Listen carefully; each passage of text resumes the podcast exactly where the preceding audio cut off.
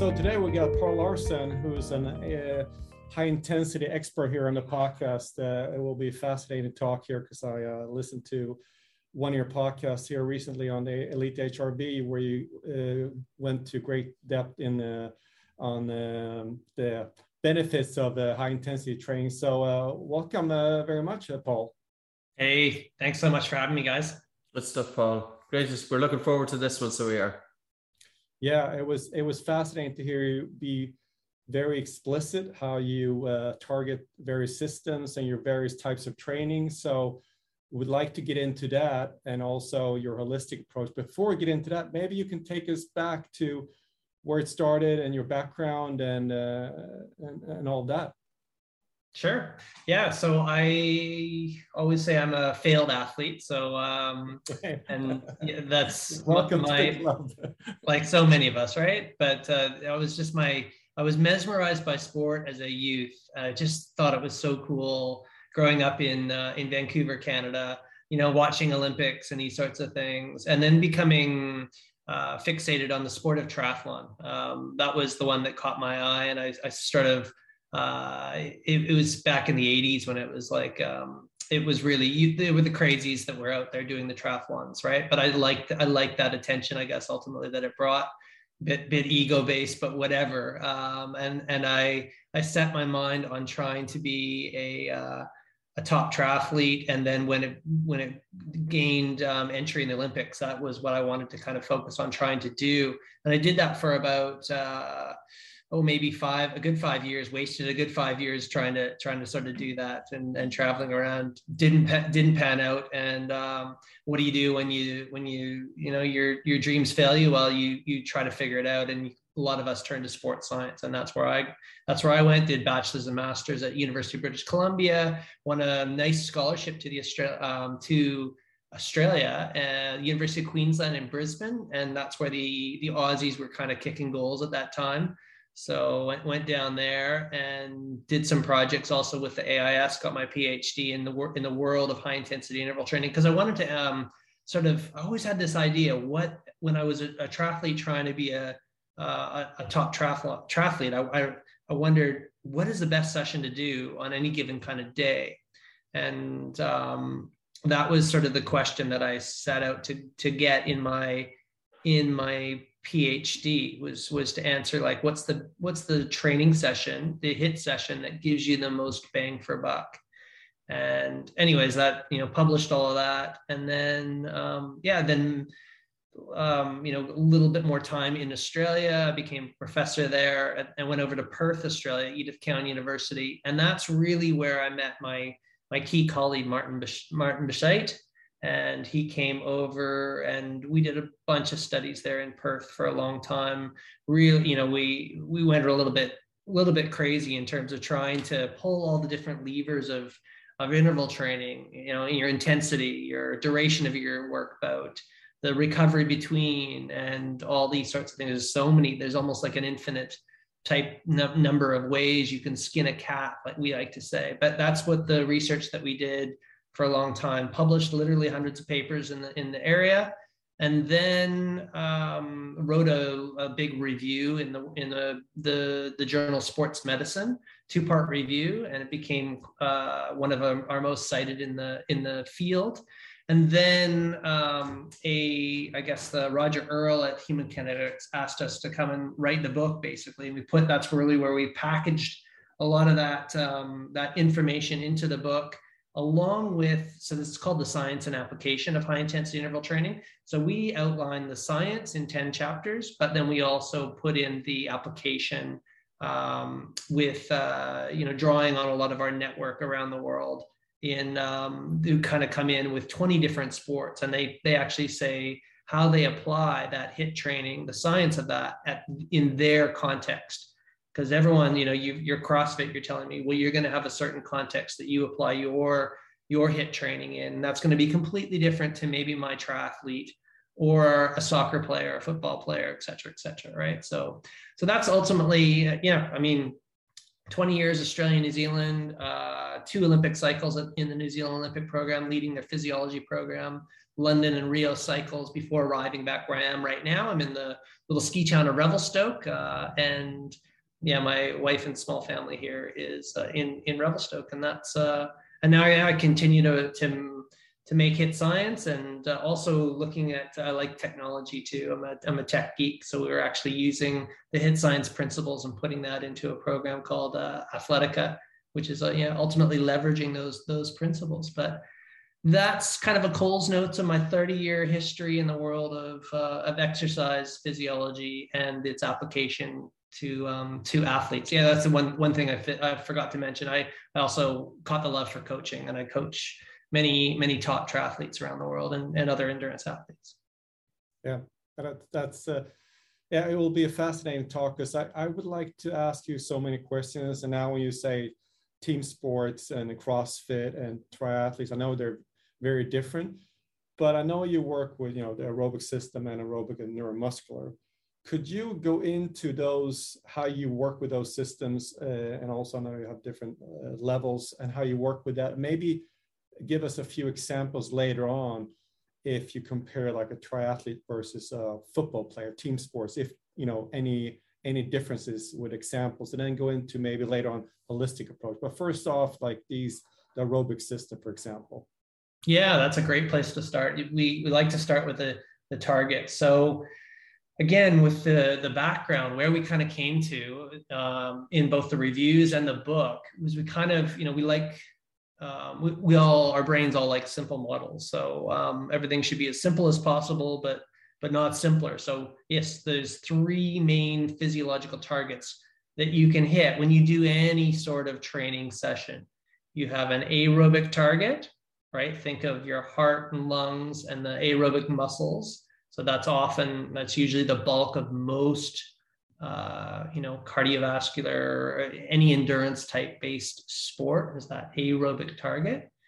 But as we're, you know, as we'll speak on, there's also that anaerobic target as well, right? So think of your blood lactate, your um, think of the um, muscle glycogen stores that you that you have, and think of the yeah the, the hydrogen ions, etc. So these are important systems for certain athletes. They might you know potentially just it looks like uh, there's lots of that in the CrossFit. Think of your rugby sevens, um, you know, some of these other type high intensity exercise where they require that system to maximize their performance. Then we also have, and this one, this one's across just about every single sport, but you can do a session and you get, you know yourself, you get a large neuromuscular, musculoskeletal type stress or, or load on the system. It's not really, it's very difficult to quantify, but we know it is there. Think of the muscle recruit, maximal muscle recruitment that occurs. Think of the muscle soreness that you often have for days. That, that is an, a good example of a neuromuscular musculoskeletal load stress on the system. Um, and that needs to be quantified as well. So those are the three sort of you know targets, right? So those are the three sort of targets that you'll probably have for any sort of training training session. Now, here's the cool thing about HIT is that your HIT session it doesn't have to be um, you know all guns blazing and really really hard. You can actually, if you know how to move the levers of HIT, you can actually have a session that is low in the air, in the neuromuscular and musculoskeletal strain to preserve that that system. You can have it low in the anaerobic, uh, um, I guess, load, um, and then still have it have the aerobic load up there, just depending on how many, you know, uh, the the duration of your your work bout and the intensity of of of the, sorry, the in the intensity and the duration of the rest bout. That that really is, is uh, dictates the anaerobic load, and we can go into that in a little bit more detail. But that's those are the three key targets just to just to start us off. So your aerobic target, your anaerobic target, and your neuromuscular target. Okay, very interesting. And as far as uh, the aerobic, I mean, usually, do you use any type of uh, guidance as far as with breathing? Because you could say, Patrick, I guess if you nose breathe, uh, you switch about when you uh, to mouth breathe roughly 35 liters if you're, I guess, a normal person. So that could be your anaerobic threshold. Do you work kind of like the guidance so you have some sort of knowledge where you're at? Uh, not that it's perfect, but uh, any any type of uh, uh, breathing component into that, or you stay strict with like uh, with how you work, or that'd be interesting to hear. Yeah, well, that's a really cool one, and I'm I'm you know I'm I'm only I'm really just so I actually started in the world of um, with my master's work. I was starting in the world of uh, understanding um, respiration and its influence in exercise. Um, I was studying really the phenomenon of exercise-induced arterial hypoxemia. So this is the low saturation that we get in we see in elite athletes when they're at very high cardiac outputs. And there's many different reasons why potentially that's occurring um, you know, due to a relative hypoventilation, due to a pulmonary, uh, you know, a, um, a pulmonary. Uh, poor gas exchange.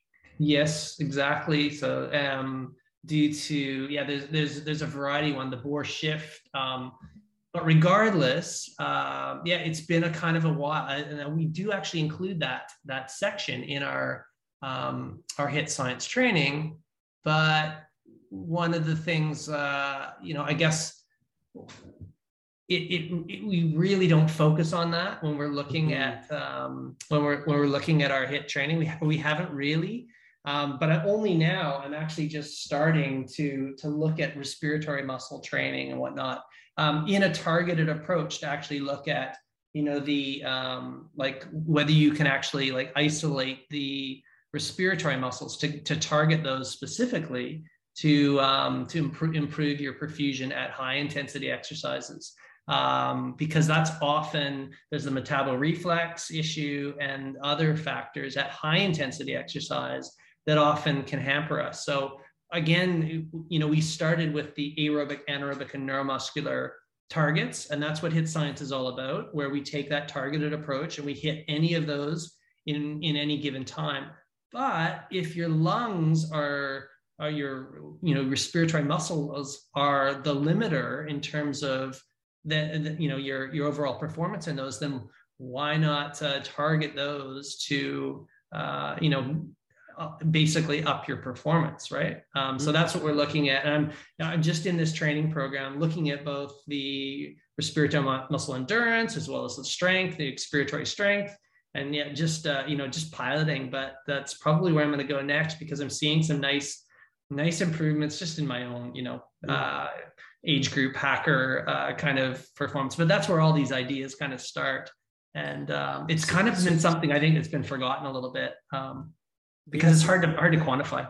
The essence of it, Paul. So you're talking about so if diaphragm fatigue kicks in, blood is going to be stolen from the legs to feed the diaphragm. When you're talking about the buildup of, um, in terms of then training those breathing muscles using various devices.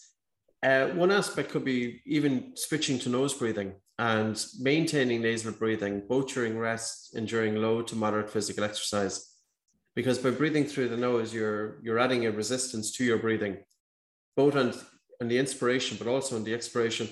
And the other aspect is that nasal breathing is going to disturb the blood blood acid base balance a small bit during light to moderate exercise, there's going to be an increase of carbon dioxide in the blood from the normal of say 40 up to maybe 44 millimeters of mercury. And blood oxygen saturation, the SaO2 can drop down to not so much during low to moderate, but when you ramp it up a bit, with mouth breathing, it could drop down to say, for example, 94%, 93%. And with nasal breathing, then you can drop it down to about 91%. I think playing with the breath itself because when you are talking about aerobic and anaerobic, it kind of makes sense then. Well, how can you play with the breath to influence that? That by, say, for example, exposing the body to higher carbon dioxide to reduce the ventilatory response to hypercapnia, but also to reduce the ventilatory response to hypoxia. Um, mm-hmm. just the Bohr effect that you pointed out on, if for an example an athlete is performing physical exercise with a high they've got a good tolerance a high tolerance of carbon dioxide the increased co2 will cause a right shift of the oxygen dissociation curve allowing more oxygen to get to the working muscles could this be beneficial in terms of with increased oxygen delivery then to those working muscles due to that athlete being able to tolerate higher CO2, that it's going to delay fatigue. And the other aspect then is if, for example, we're doing long breath holds, I just I'm interested now that we have a physiologist and which which you in terms of and having the conversation, doing breath holds to drop the blood oxygen saturation so that the hydrogen ion coming from the muscles doesn't get oxidized. And one of the theories is that the hydrogen ion associates with pyruvic acid to form lactic acid, which in turn dissociates into lactate and hydrogen ion. So, in order to delay fatigue, if it's caused by a buildup of hydrogen ion, we do breath holding to deliberately expose the body to higher hydrogen ion to force the body to make adaptations. Um, just, I'd be very interested in your thoughts on it because the theory is the theory. And what the one thing that we've seen over the years is recovery.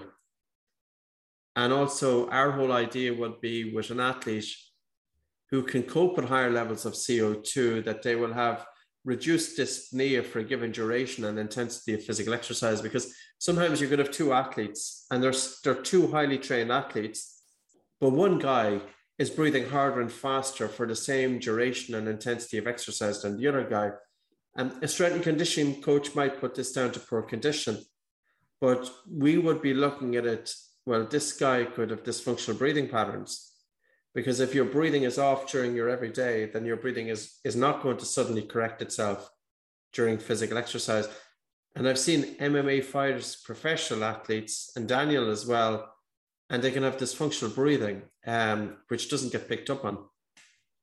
Mm-hmm. Yeah, there's a lot there, but I would I would think, um, simply put, it really kind of comes back to the a you know the development of the aerobic system, and the more you can develop your aerobic system um, through many of the methods that you just mentioned, the more you're going to spare that that anaerobic system. So, for example, um, a lot of the, I think a lot of the nose breathing work that you're that you're saying, and the the various, you're almost kind of creating a, a hypoxic type situation um, or a hypercapnic situation, and then you are, you know, you're you're inducing the uh, signal to cause for mitochondrial biogenesis, right? By, likely via AMPK, I guess, in that in that that context and um, AMPK to PGC1 alpha, and then the various downstream um, adaptations that you get more by more more mitochondria, more um, conversion to type one fibers, um, better use of sugars. Um, there's one more, but ultimately these are the things that are going to make you feel like it's all about energy at the end of the day, right? So ATP is going to be supplied you know more easily. So those two examples that you just gave the person that is that is doing this more easily um, they're going to be better off and they're going to be able to you know throttle in and use their anaerobic system when it really kind of all counts and they're going to have a in theory if that's the same person they're going to have a much better outcome. So yeah i think you know i believe in all of the various different uh, strategies that you guys are using here. I'm a big believer in nose breathing especially during your you know call it your um, you know your maximal aerobic function running or cycling like you know your call it your um, you know exercise within your at or around your fat max or your um, you know or it's usually like uh, L2 the is, is kind of the cutoff point your aerobic threshold. This is you know it's all around this kind of area but and, and nose breathing itself in to my mind, is almost the simplest method of of actually finding out where that point point kind of lies. So um, yeah, and but then and then, but I know I'm not a, a big I'm not a believer of only do that. I'm a believer of really getting a variety of different stimulus. So I, I believe that almost kind of in the polarized um, approach to training that many of us see in the exercise uh, realm um, because that tends to be that you know the bulk of your training should sort of be in that aerobic um, nose breathing kind of um, area. However, maybe you know potentially 20% or 10% to 20% can be in this more the upper echelon uh, exercise uh, intensity domains where you are getting these anaerobic targets. Maybe you are using mouth breathing for those for that particular um, uh, period of time. However, keep in mind that you are now recruiting the larger muscle units that you're not going to get as much when you're only only nose breathing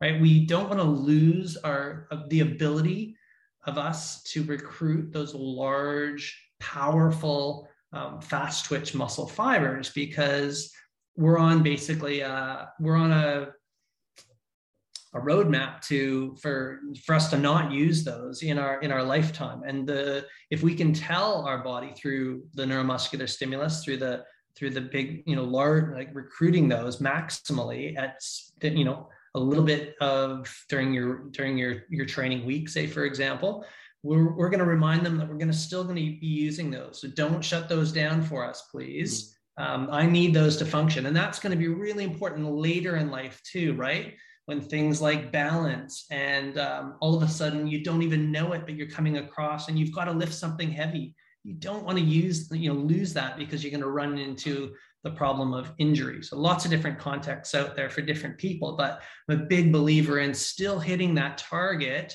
uh, at some time you know usually in your week.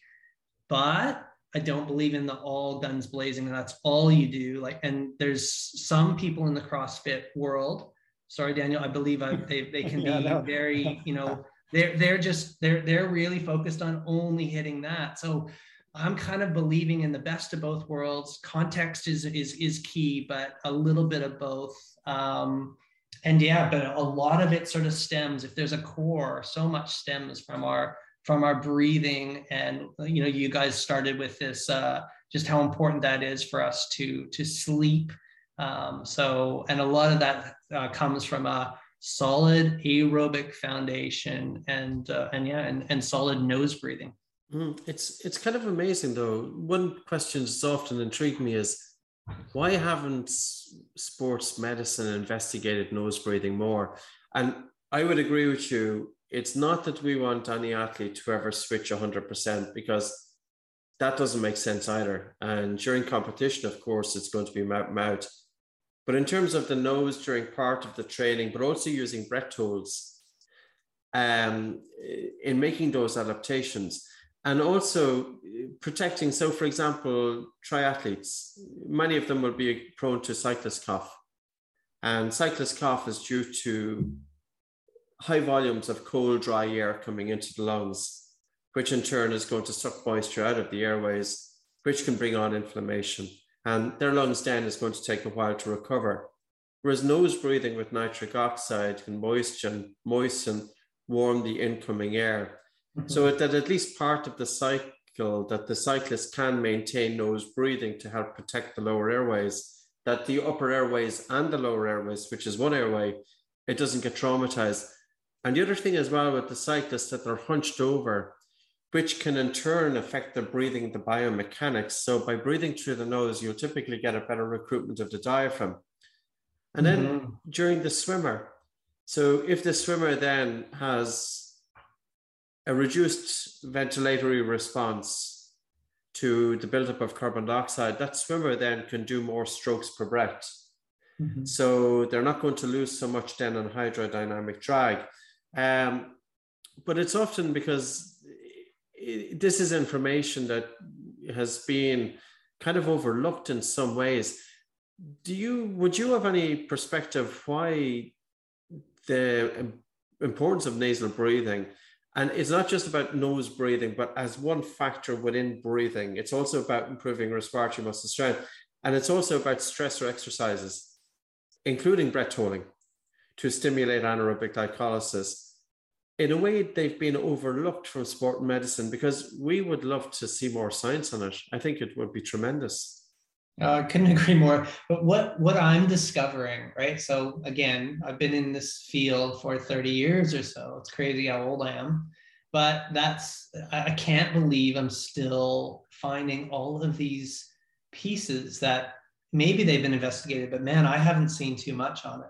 And uh, someone was suggesting to me some of the reasons you're just spot on, right? So the other one's the the other one that's completely been missed is the that we're doing some work on with Hit Science is the anaerobic speed and the anaerobic power reserve. And it's ultimately that you know there's different uh, there's different animals out there with different fiber type makeup, and that basically everything above VO2 max is a bit of a mystery zone, and we're so athlete dependent, depending on what you know the roll of the dice that ultimately they've sort of had and their their their fiber type makeup. Regardless back to your point yeah nose breathing also we just completely is missed. And pro- maybe the reason is that well how do you measure it?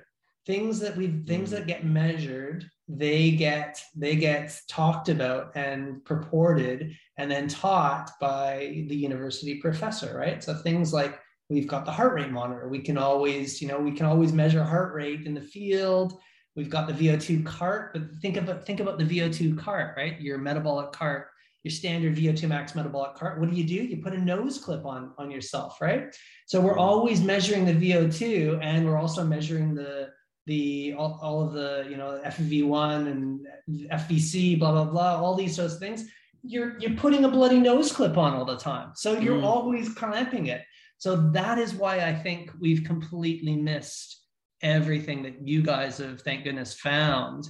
And uh, yeah, all the points you kind of make. Uh, I was telling you the book Breathe that I've read as well, and it's mm. the same sort of similar things that you guys are talking about. They're so bloody important.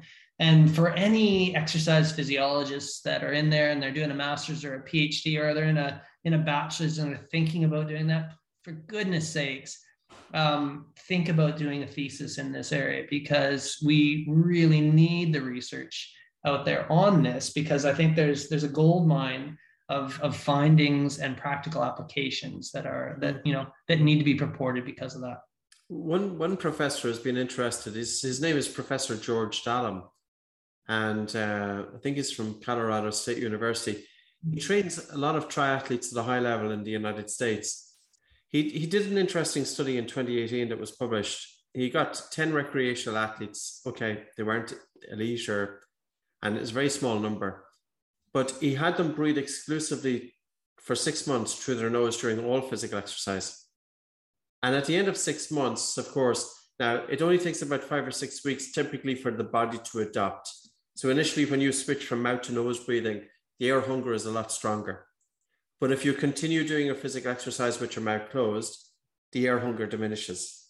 Mm-hmm. So he waited for six months. And at the end of six months, then with a graded exercise test, he had the individuals mouth breathe during it and he had them nose breathe during it. And with nasal breathing, they had 22% less ventilation. And that's only one study, but unfortunately, it's the only study. So I think it would be, you know, it's there's some, definitely something worth teasing here um, in in terms of that. You know, I was always intrigued. So yeah.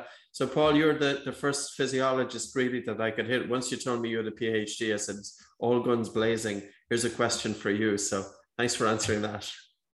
No, no worries. No, it's just um, yeah, you think about the other thing that it does that I think also gets missed sometimes is that it causes for exercise when you're nose breathing. At first, it's difficult, right? When you first yes. start it, it's re- but then after you get kind of used to it, like you, you're, you're I, I, believe you're sort of forcing your body to um, into the parasympathetic fat burning state um, a lot more, and that is like so much in exercise is um, you know, the more we can leverage the ability of our body to burn fats as opposed as opposed to burning carbohydrates and and and using the you know using the stress hormones to do that, the better we seem to be off, better off we seem to be.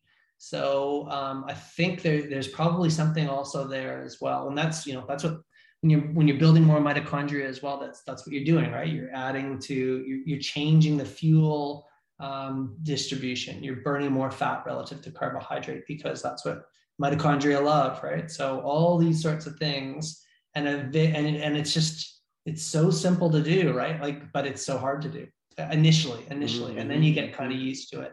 But yeah, just like it's you know, and if there's one thing you can do when you when you go out there and exercise, is is definitely work towards breathing more through through your nose in your day, right? For some um, periods of time, definitely, yeah. Yeah, for periods of time, exactly. So, um, you, yeah, you, Paul, you had uh, you mentioned on the Elite HRV uh, podcast your six level system. Uh, could you take us through that because that would be interesting to hear because I think intuitively you can almost see the way to breathe. I think level four, the hardest one, is probably we almost have to go not 100% mm-hmm. mouth breathing, you know, maybe 70 or 80% because it's all out. But the rest of the systems, you can maybe shift it. So it'd be interesting to see if you can take us through level one to six, uh, how you what you target. Yeah, yeah. So this goes back to those three physiological targets where we started. That's how we get the, um, our HIT types, right? So when we're if we're looking at solely uh, an aerobic stimulus, um, we would be looking at um, you know something like we've got to we've got to turn down the lever of the anaerobic and the neuromuscular metabolism. So to turn down the neuromuscular response, we might we might um, not do this running, but we might do this on the bike. So we might be using more concentric contractions as opposed to in the running where we're look we you know it's a little bit more um, uh, you know you're you're you're combating the the effect of gravity and then you you can add changes of direction in there as well to to up the neuromuscular component so again we're tur- turning that off so you're doing this probably on either a rowing ergometer or or on a bike so that's that's the, the neuromuscular response low. And then for the anaerobic metabolism, we really want to take utilize, um, utilize the myoglobin. Now, the myoglobin also is another thing that's been forgotten. But myoglobin is like the muscle hemoglobin, sits in your muscle cells. And we can leverage that. Basically, it resaturates so quickly when there's a pause in your activity. So, for example, if you're going to work hard for 10 seconds, you might pause for 10 to 20 seconds thereafter. And during that 10 to 20 seconds, there's a very quick resaturation of the myoglobin that's in the muscle. And then, um, and basically, if you keep that up, you ultimately wind up so that you're just continuing to use the aerobic metabolism. You can actually almost go to pretty much reach VO2 max um, doing this format if it, if it continues, but have a blood lactate level of you know below four, which is quite quite profound, right? When you think about it, you never do a VO2 max on a standard ramp test, and you you know with a with a, a blood lactate level of of less than four, but you can do that if you are if you're doing such a such a type of format. So um, you know where we reach where where you um, pass nose breathing into mouth breathing in that format, hard to say, but that would be that would be the one where you'd be probably be able to keep your nose breathing going for the longest period of time would be the type one. Now the type two, basically we just ramp up. You might do that exact same format, the 10 on, 20 off for um, repeated, and then you would um, maybe add the change of direction that I mentioned, or add the uh, add the running component. That'd be a type two because that's aerobic on, anaerobic down, neuromuscular um, neuromuscular on. Uh, type three would be now we're adding the anaerobic component in this. So we'd add, you know, we'd basically be um, so aerobic, anaerobic, and neuromuscular low. So in this sort of situation, you would be basically lengthening the the work bout and intensity. So maybe going so 20 seconds on or or longer ultimately if you wanted to do a long interval. And then your rest or recovery bout between those bouts can be a little bit shorter. So now, uh, because you know you're you're permitting anaerobic metabolism to to match that of the aerobic metabolism, be a little bit you know both are high, but again you you want neuromuscular low in the type three. So um, this is uh, you know we might be doing this on the bike again. And then type four, like you said, is all guns blazing, aerobic, anaerobic, neuromuscular. So this is all of your classic VO2 max intervals, um, usually on the run, um, so, so, something, you know, uh, standard, you know, three minutes on, three minutes off. And you're doing five of those, and you're, you know, you're really hearing your breath at the end, right? So, um, you know, quite quite evident. And then the type fives. Now we're turning off the anaerobic component, and anaer- it, sorry, we're, you know, we're turning off the aerobic component. Excuse me, and we're having maximal anaerobic and neuromuscular and these are things, the classic Gibala, um, you know, 30 seconds all out and then uh, five minutes rest and then repeat. Um, a lot of CrossFits are sitting in your type fives. Uh, and, you know, yeah, these are big neuromuscular and neuromuscular strains. They, you know, you're definitely feeling them, but aerobic uh, component is kind of low. And it's, it's, uh, you know, it's, it's usually associated with a lot of CrossFit. Um, pain and um, blood lactate or hydrogen ion um, re- sort of response. And then neuromuscular is, is the very last one. So type six, and this is just like your speed training all out, or it's your uh, gym kind of training. So we basically use that whole system with the types. When you can actually see those stresses in the program, you can uh, it helps you from a practitioner's standpoint if uh, in the targeted kind of approach because you can you, um, if you use the type system first, you can really see where you're getting the, the loads and the deloading in your program. You can just, it just sort of helps. And, and again, if you know how to move the levers of HIT training, um, then you can, you can actually, you know, you can be quite clever with your programming and taking that target approach as we've been speaking on. That would be very interesting to see in those different levels how you breathe, but also in between the interval sessions. Like if you do 20 seconds, like there's a popular exercise in CrossFit on the minute. So if you mm-hmm. work for 20 or 30 seconds, how do you breathe? And also, how do you breathe after to recover for the next one, to lengthen your nose breathing if possible, to exhale slowly to re- recover as much as possible, but also how, and compare the six different levels, but also to see how fast can you get down to after one minute, after the whole training is completed, after five minutes, back to mm-hmm. baseline to see how breathing, if you do one session without any type of breathing, next session, identical session with, you know, breathing recovery to see if you get a, a difference in outcome. Be very interesting to see. I, I elaborate that on that myself. So, but with six different levels and testing back and forth, it's a, it's a little, it's a little tricky, but uh, it would be it would be uh, very interesting to see how, how quickly you can come down before you go up again to kind of recuperate. So yeah, well, I, I, think the I would guess that the more you actually trained with that purposefully, like the, that's like you know I, I wonder if you've done this um, yourself because like uh, and and again don't forget with those those latter two that I mentioned right? The I didn't kind of mention the breathing aspect but the type the type fives and the type sixes um, you know, aerobic stimulus is low, so therefore you should be able to apply those those nose breathing principles um, as best as possible would be because there's a low aerobic response.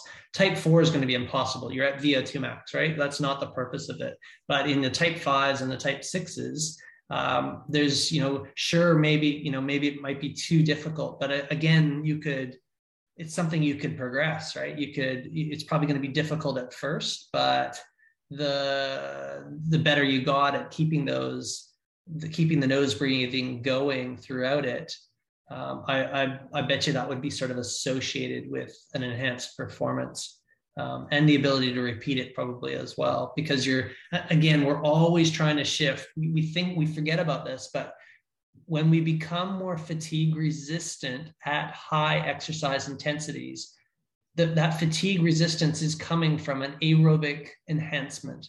So we don't often like to think about it, but those type 2 fibers are becoming more laden with mitochondria.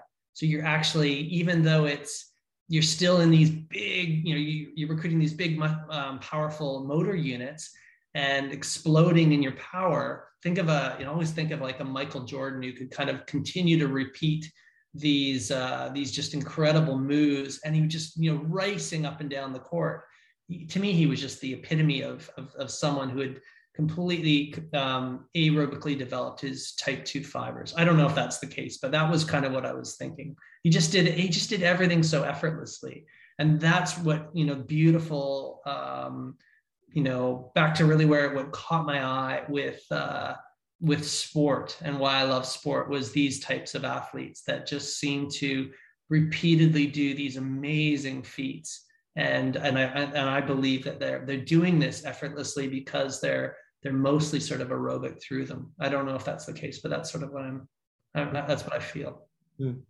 and and the the I mean the reason for these levels is to train smarter, so you can kind of optimize your training. So you go from you know level four day, you go to one of the other types of day, like whatever, back to one or whatever.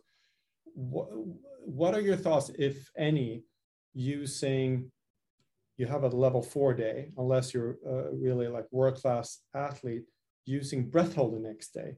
Also very tough anaerobic training, but in a different way. So now you you're not muscular unless you're using the diaphragm. You could be on a bike or just walk, very likely, but you can target that system. Could that could that be something to additionally enhance your your training so you don't have to go down and that that's just that's what I'm trying to do as well. But uh, but on a personal level. Is what are your thoughts on that? Yeah, perfect. Absolutely. These are these are the types of tricks that you always want to use, right? Um, the, all the tools that you guys are are mentioning that you're using, you're um, you know, you're we use we leverage these sorts of things when in in the right in the right context, right? Because I've spoken to this with some of these elite coaches uh, in the world of running, say for example, and top class 1500 800 meter runners the you know many of you know i've spoken with john walker's coach when i was in new zealand. These are these guys are these are multiple olympians um, setting world records. They're they've developed the tolerance to be able to do high intensity training uh, every single day or even twice a day so they have and that's the but you know using the principle of progressive overload that's what they've reached. And that's what they've to be able to optimize their performance. But not everyone's like that. And uh, certainly i'm you know i've had my sort of career and i'm i'm getting older now and i can't do that anymore. So i have got to use these different tools and tricks to try to get some more longevity out of the system in a um, in the in the right in the right way. So yeah, I just think like that's, but that this is sort of how you can use the system to your point, where if you know that you've had a hard session, a type four session on a given day, all guns blazing, well, I'll definitely need an aerobic, um, you know, dominant type one session tomorrow because I need to recover my neuromuscular system and my and my anaerobic system. Or i'm going to and i'm going to leverage the nose breathing concepts as well during that to to continue to um, to stress that you know um, aerobic system probably through um, through an anaerobic uh, metabolism but it's going to be low it's going to be low um, low neuromuscular. So that's a beautiful way to to leverage that. That's exactly how you want to think i believe as a practitioner. How would you know paul? Um, i know daniel we were interviewing a, a triathlete. I can't remember who it was, but he got chronic. Klas Gylling, Swedish guy who was hmm. best in Sweden about 10 years ago he, he's done some nose breathing tests as well. So, uh, but yeah. was was it him that got chronic fatigue syndrome and he was bedbound for six yes, months yeah. and which is common with triathletes. I mean, burnout is the the the load on training for particular triathletes are, is pretty but immense. So how how would an athlete know though if they're pushing it? Is it via heart rate variability or what? I think, uh, yeah. What devices, Paul? like you're talking about one athlete who is able to push themselves and their body can cope but another athlete who may overdo it and their body shuts down mm-hmm.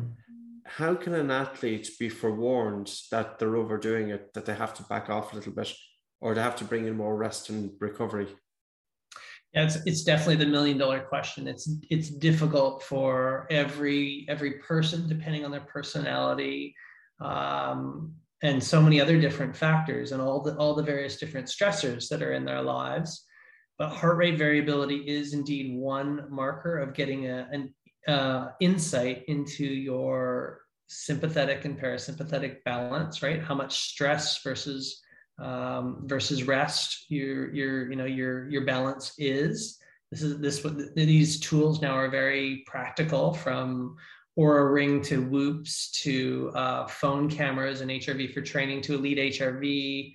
Uh, you know, there's so many out there that are using the that are leveraging this now.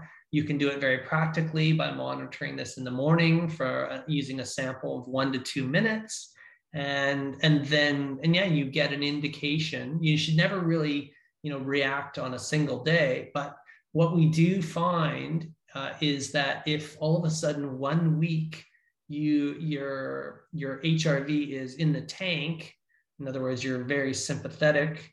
Um, that is a big that's a and and that is coupled with the feelings of of stress. Like you know you, you're also being uh, in tune with how you're feeling um, probably unable to nose breathe as, as easy as well all these sorts of things then you know that's time to kind of pull pull back a bit. Uh, unfortunately we do have this overall mentality within sport this no pain no gain mentality that more is that miles win medals that you know there's more is always better and it's just not the case.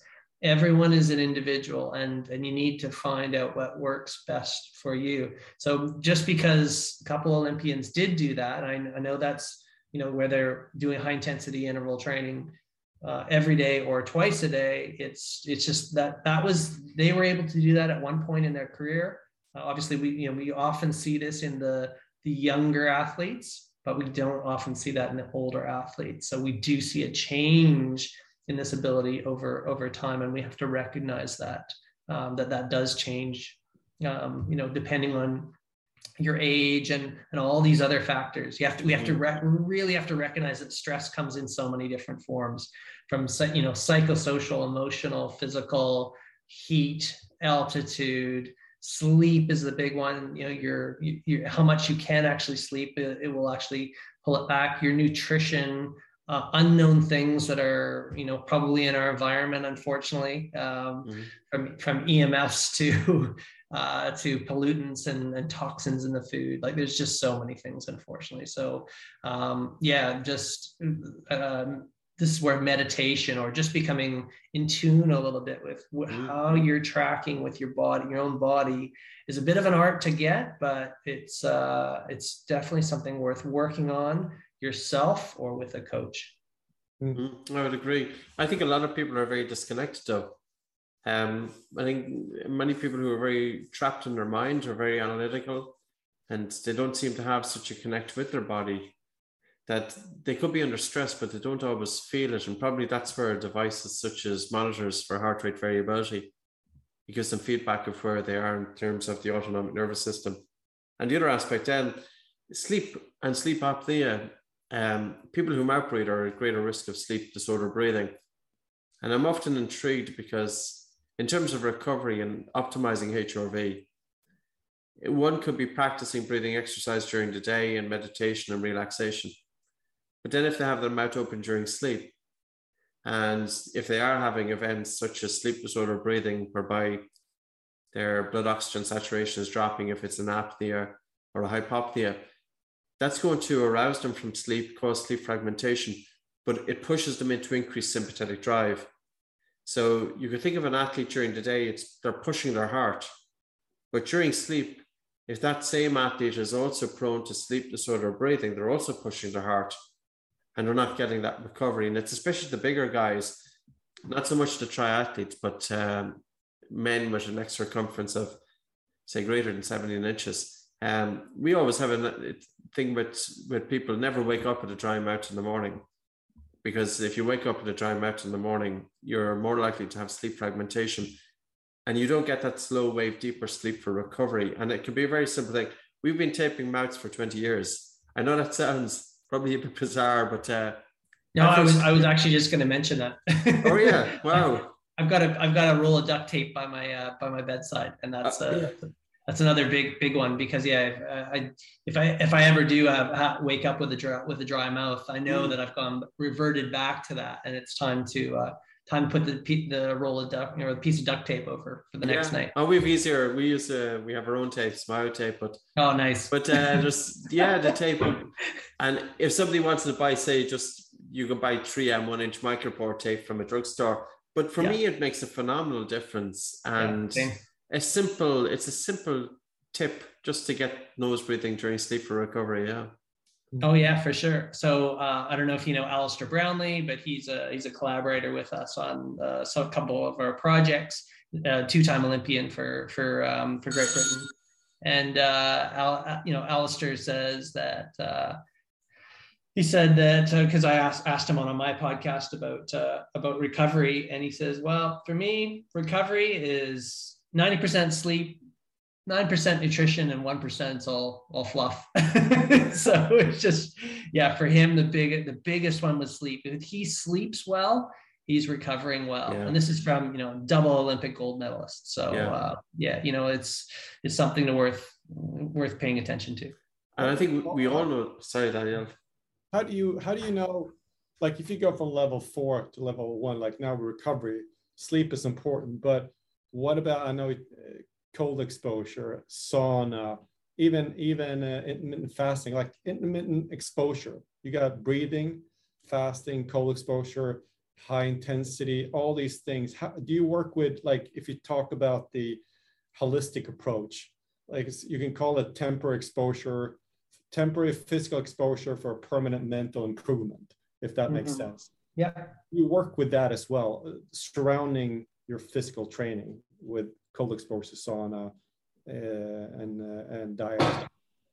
This is why I just I, I mean all these things have their place, right? And this is why again within Hit Science, we all we you know this is this from Martin. He uh, my my colleague. He says you know uh, content is key sorry, content is king, but context is God. So it's like the more you can be intuitive uh, and I guess, you know, study up on the benefits of all of these different factors. And when when they might be beneficial then you can actually you know you can apply those at the in the right place at the right time. So yeah all of these things have their place. Heat heat is a is a wonderful tool or weapon to use in your in your arsenal because of all of the various different cardiovascular adaptations you can get so you know you can get up to 140 beats a minute in the sauna if you you know um, and you, so you can have like an aerobic workout and you can work on your nose breathing there at the same sort of time um, you know loads of different adaptations happening at the same time there same with a cold exposure that's another beauty uh, and a great you know stimulus to the to the nervous system in a positive manner. It's going to probably help you sleep.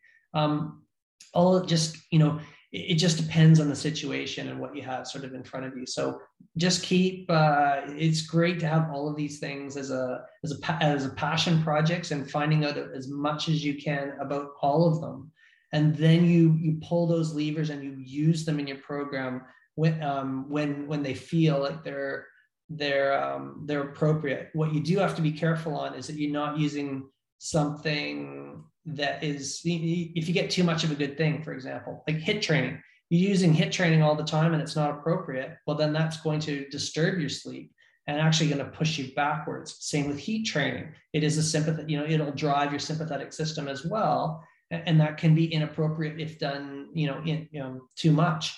So all of these things, um, there's there's a there's a fine line, right? And you got to get the right stress at the right time. And that's becomes a bit of an art, the, the art and the science. Yeah, yeah, I think so. I mean, uh, I've I've done a lot of cold exposure as well, so uh, and also heat exposure, and and I know it, it's it's uh, it's tricky when to do it and and how to do it because it seems like sometimes whatever you bring in, and breathing is a key component, especially cold exposure. If you bring in a calm breathing and relaxed breathing, on the other side, for me at least, you're even calmer. HRV spikes. You can and you can use the Oura ring to test it. If you're just trying to do a session just to get it over with, and you're stressed, you can get the reverse result. So it, it's yeah, like you said, it's uh, it's not just doing it and going through the motions. You actually have to be vigilant of what you're doing and actually and you feel it, but you can also measure it. So that's that's a good thing. So it's interesting to hear, hear that you you also work with that and probably many other things along the way as well. Yeah. Yep. Mm-hmm. Yeah. No, that's you. I couldn't have said any better. Yep. So uh, no, it's it's. Uh, I mean, I have. Uh, what type of measurement devices, by the way, do you? I mean, you, you mentioned the Oura Ring. Uh, you you track that. Any? What else do you use as kind of test to gauge uh, athletes? Yeah. So that's absolutely. So it's the same sort of thing that we were talking about. Um, you know the things that get that get measured uh, they, sorry it's, it's like with the hr with the hrv that that was the, the similar line of thinking. With the hrv they're great little tools to kind of almost confirm what you already know. And it's the same and it's very similar with when we're measuring things in the endurance field that's my specialty. So uh, if i'm on the bike I'm measuring power output because that's so easy to do now. I'm also measuring heart rate because again, that's so easy to do now with wearables. Um, or if I'm, you know, in a runner, we're measuring uh, speed with GPS again because it's so, you know, it's it's just it's so seamless and, and easy now. So all of these things can give us insight into our pace or our intensity control, that intensity during the exercise. And this is just like so many of these other factors, uh, or sorry, I, I, believe it was what Patrick was saying, was he was saying that people aren't just naturally intuitive on, on these things. So wearables do have a place in the fact that they can teach us a little bit about ourselves and where these sorts of things are sitting. And I find that in some of my athletes, where when they start with these these um, these wearables for the first time, and they're measuring their pace, power output, and heart rate. And I'm telling them to go in certain zones, right? We use like a five zone model where it's like, you know, easy recovery, uh, steady, um, uh, would you would be um, like, you know, hard, very hard, super hard, something like that in a five zone kind of model. They start to know where these, these, uh, these markers are. And that's the, the great, I believe, um, advantage of, of using these sorts of wearables is that the more they do it, then eventually they don't even need to look at mm. what power or pace or heart rate they're going at. They just they know what the prescription is and they go they know what that is and they might just glance down and just do a little check every once in a while. But for the most part, it just the the mind get gets locked into the prescription and the task at hand, and then that's just nice just to have that sort of mm. that pace and exercise exercise control. And then you can yeah once you have that you can work on other things like the nose breathing and these sorts of things. I, I have at least patrick if you don't one one final question for you paul. If you take a triathlete and uh, uh, at least when they're doing a competition they don't really they don't really um, they're never at rest so to speak. They're always in motion versus like a team sport like football or soccer, European football, that you you you you're in motion most of the time. But how do you, if you can make make any examples, how do you train them differently in a sport that's very long in endurance versus somebody you know on and off a little bit more, but both mm-hmm. can use high intensity? Do you have any general guidelines for that? Yeah, for sure. The the you have to appreciate the the context of both both uh, populations ultimately, right? So I think we've kind of spoken mostly about the triathlon or endurance sports specialists, where they're they tend to be a little bit more geeky and they know uh, that these wearables can give us all these sorts of things. So it's quite easy to prescribe according to the paces and the the zones that I just sort of mentioned. Um, but now we go to the team sport context that you bring up and they don't really want to have a wearable or and a lot of times they don't want to do conditioning sort of exercise. So you've got to get a little bit more clever with these um, and you might you, we might use something called like small sided games uh, where you you create like a you create basically a, a game that's uh, a you know mini scrimmage ultimately where they're performing that but they might then you might actually have certain goals and aims of that scrimmage or that you know to actually induce the intensity and you do it for a certain duration and you know you're going to do this game for at a certain uh, rate ultimately for for a given time. And um, so you got to get a little bit more clever with that. Now of course when you reach the more elite stage in the in footballs well then then it's time to have a big big boy or big girl talk. You know it's like come on we, we you know you want to how how how good do you want to become? We need the conditioning on a certain day. And then we might use some of these short intervals with changes of direction um, to make sure that they are, um, you know, they're topped up in, in these, these parameters. Because one of the key things for team sports is the injury risk, right? if they're not getting the right stimulus in uh, in their uh, in their program, um, especially with that neuromuscular component, um, at, at high intensity. And then all of a sudden, they're not getting that for like a week, and all of a sudden it's game day, and everything's on the line, and they're sprinting down, and all you know, we've got a hamstring injury or whatever the case may be, just unacceptable. So that's where we've got to have the you know the programming in appropriately at the right spot. So yeah. Yeah. Does that make sense? Yeah, and it's also like I understand. It's also it's not just sport specific. It's also personality specific. Because you know the triathletes are usually there are people looking for that extra edge constantly while you know people in maybe in team sports are a little bit different as well so you have to like you said have have um, the finger on the pulse a little bit to what works for that particular person or sport it's mm-hmm. so that's uh, i can kind of read between the lines as well that you have to find your way whatever works in whatever sports you're in as well you can't generalize all sports on, on the planet and say this is what you need to do, but you have to move, you know, uh, with and have different programs for each sport almost. So yeah, absolutely. Yeah, we always say context. Context is God. you got to know the context. yeah, I'll, remember that. Uh, Patrick, you any any final questions here? No, I think it's been great. Um, I think it's been some great points here. So it's it's been a great conversation. So yeah, yeah I'm pretty much uh, done. Yeah. no, any, Thanks, any, uh, uh, any last thoughts from you as far as where you see HIIT and maybe breathing in the future? You think it'll come closer as far as uh, uh, see what you can do with HIIT, with HIIT and breathing in combination? Or what are your thoughts?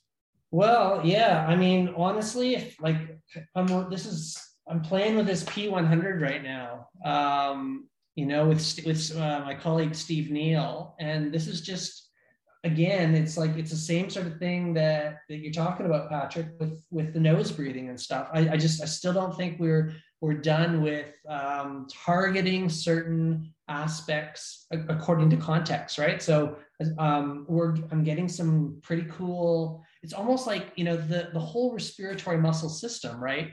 Is a is a whole other coordinated um, musculoskeletal um, area and um, one thing I'm just kind of fascinated with is the the control of my breathing that I've gathered. Right. So now when I go out and I, I do my my type four VO2 max intervals, well, I've actually got better. I'm feeling like I've got more control on my breathing towards the latter aspect of that. It doesn't feel as disjointed, or I actually mm-hmm. feel like I'm controlling my respiratory muscles more. So I, I, guess to answer your question is that's that's that's what I'm I'm curious about right now. I'm I'm looking at that. Um, so yeah, maybe we'll do a, a, part two next year or something like that, and uh, and I can tell you a little bit about what I've discovered. That would be great. Excellent. Look forward to it already, Paul. Awesome, Thank guys. So, thank you so much, Paul. Pleasure, Paul. Thanks very much. Thanks, guys. All the best.